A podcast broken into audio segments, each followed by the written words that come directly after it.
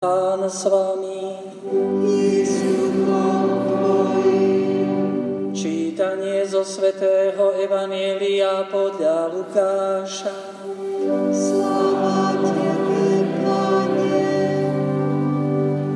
V 15.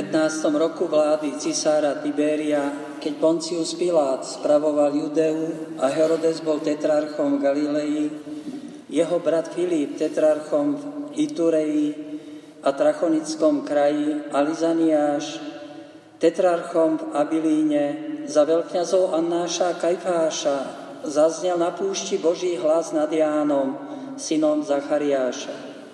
Chodil po celom okolí Jordána a hlásal krst pokánia na odpustenie hriechov, ako je napísané v knihe rečí proroka Izaiáša.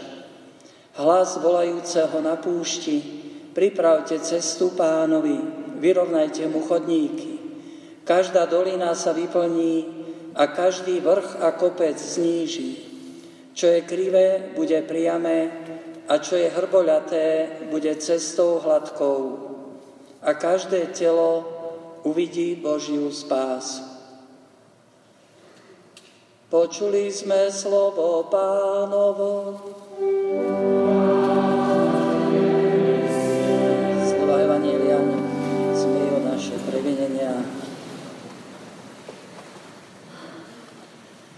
Na púšti zaznel hlas, Boží hlas nad Jánom, synom Zachariáša. Teda veľká udalosť, ktorá sa približuje, nerozhlasuje sa cez celosvetové reklamy. Boží hlas nezaznieva mm, v rímskych palácoch nad cisárom, či v palácoch Herodesa, Piláta. Boží hlas zaznel na púšti nad Jánom. Tam sa to slovo stáva telom. Slovo predpovedané pred stáročiami cez Izajáša nachádza svoje uplatnenie. Ten hlas nachádza človeka pripraveného prijať ho. A tak sa Ján stáva hlasom na púšti, ktorý zaznieva prichádza až k nám. Boh neustále hľadá človeka, cez ktorého môže zaznieť jeho hlas v tomto svete. Sme pripravení prijať, byť otvorení, stať sa Božím hlasom v tomto svete. Čítal som znovu príbeh Augustína, ktorý je stále taký inšpirujúci pre nás. Augustín bol človek veľmi nadaný inteligentný, hľadal pravdu, ale Biblia sa mu zdala príliš jednoduchou pre jeho inteligenciu a tak ju hľadal v dielach klasikov. Ale v Miláne, kde viedol rečníckú školu, stretol sa e, s biskupom Ambrózom a začal chodiť na jeho kázne, pretože sa mu páčila jeho výrečnosť, jeho retorika. Najskôr tak, ale postupne Augustín začína vnímať, že to má svoju hĺbku, čo si sa začalo dotýkať jeho srdca. U Augustína sa prebúza túžba po spás, po Kristovi. A tak potom jedného dňa, keď otvorí sväté písmo, číta text v liste Rímanom. Žijeme počesne ako vodne, nie v pijatikách, a hodovaniach, nie v smilstvách a v rozkošiach, nie vo sváre a v neboch, ale oblečme si Pána Ježiša Krista. O telo sa nežiada, nestarajme podľa jeho žiadosti.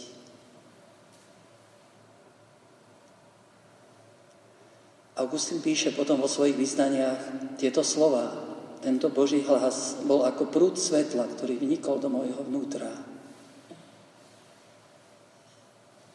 A dal zmysel môjmu životu.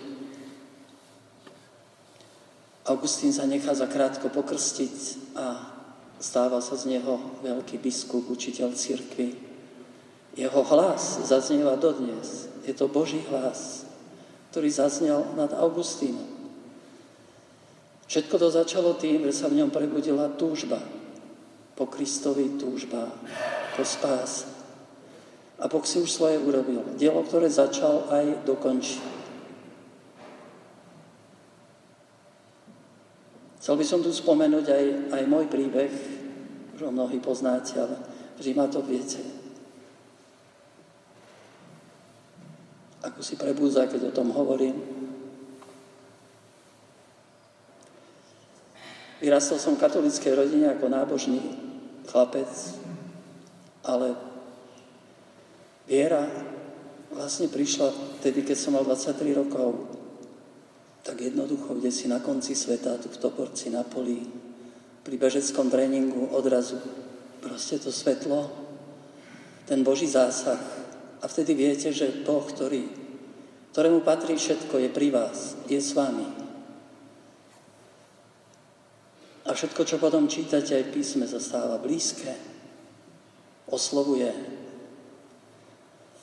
Tak má aj dnešné slova Jeruzalém odlož rucho smútku,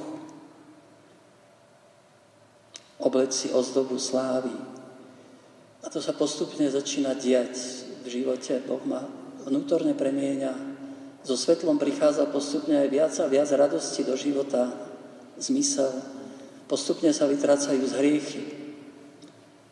A Boh ma oblieka do svojej spravodlivosti. Robí to už 50 rokov, neustále. Preto tu stojím, preto robím to, čo robím. A stále ma to nadchýňa. Dnes, keď som čítal o Ježišovi, tak som musel chodiť po chodbe kláštora, spievať Môj Ježiš, spása. A slzy mi tiekli z očí.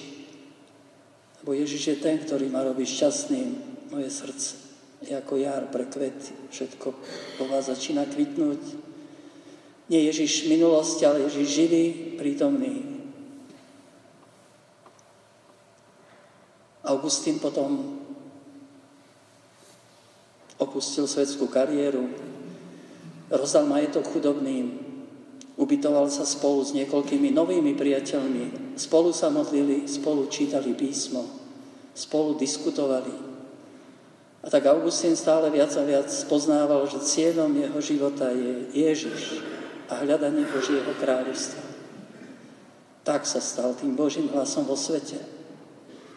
Tak mohol povedať, veľké veci urobil so mnou Pán a mám z toho radosť. Možno poviete, hovoríte nám tu Augustínovi o sebe, ale čo chcete povedať nám? Ako máme prežiť ten advent krátky, nový, možno jedinečný, možno posledný pre niekoho? Možno tak, ako to hovorí Augustín zo, svojho, zo svojej skúsenosti. Bojím sa Boha, ktorý prechádza okolo. Prečo? Aby sme sa neminuli. To je mimoriadný čas.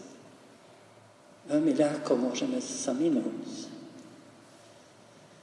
Našim problémom je nedostatok pozornosti, viete.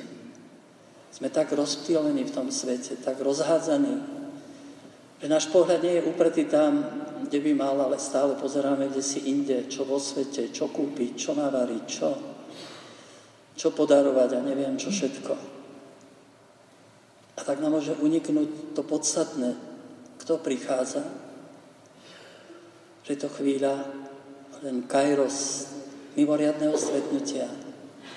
Možno aj, aj v tento dnešný večer. Preto tá dnešná výzva Postaň Jeruzalém a podívaj sa na Božie zázraky. Možno skôr nezačneme niečo robiť, povstaňme a dívajme sa.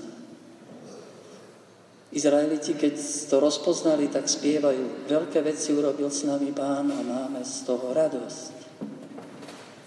Blahoslaviť ma budú všetky pokolenia, hovorí Mária. Prečo? Lebo veľké veci urobil so mnou Pán. Veľké veci urobil so mnou Pán, hovorí Augustín. Či to môžeme povedať aj my? Či to vidia ľudia kde si na nás? Či sme tým Božím hlasom vo svete? aby pohania videli, ako sa tu píše, akí sú natešení a čo s nimi urobil pán. Sa trochu zastavíme a trošku porozmýšľame nad našim životom, tak myslím, že môžeme povedať. Veľké veci urobil s nami Pán a máme z toho radosť. A Boh, ktorý začal v nás dobre dielo, aj ho dokončí. Amen.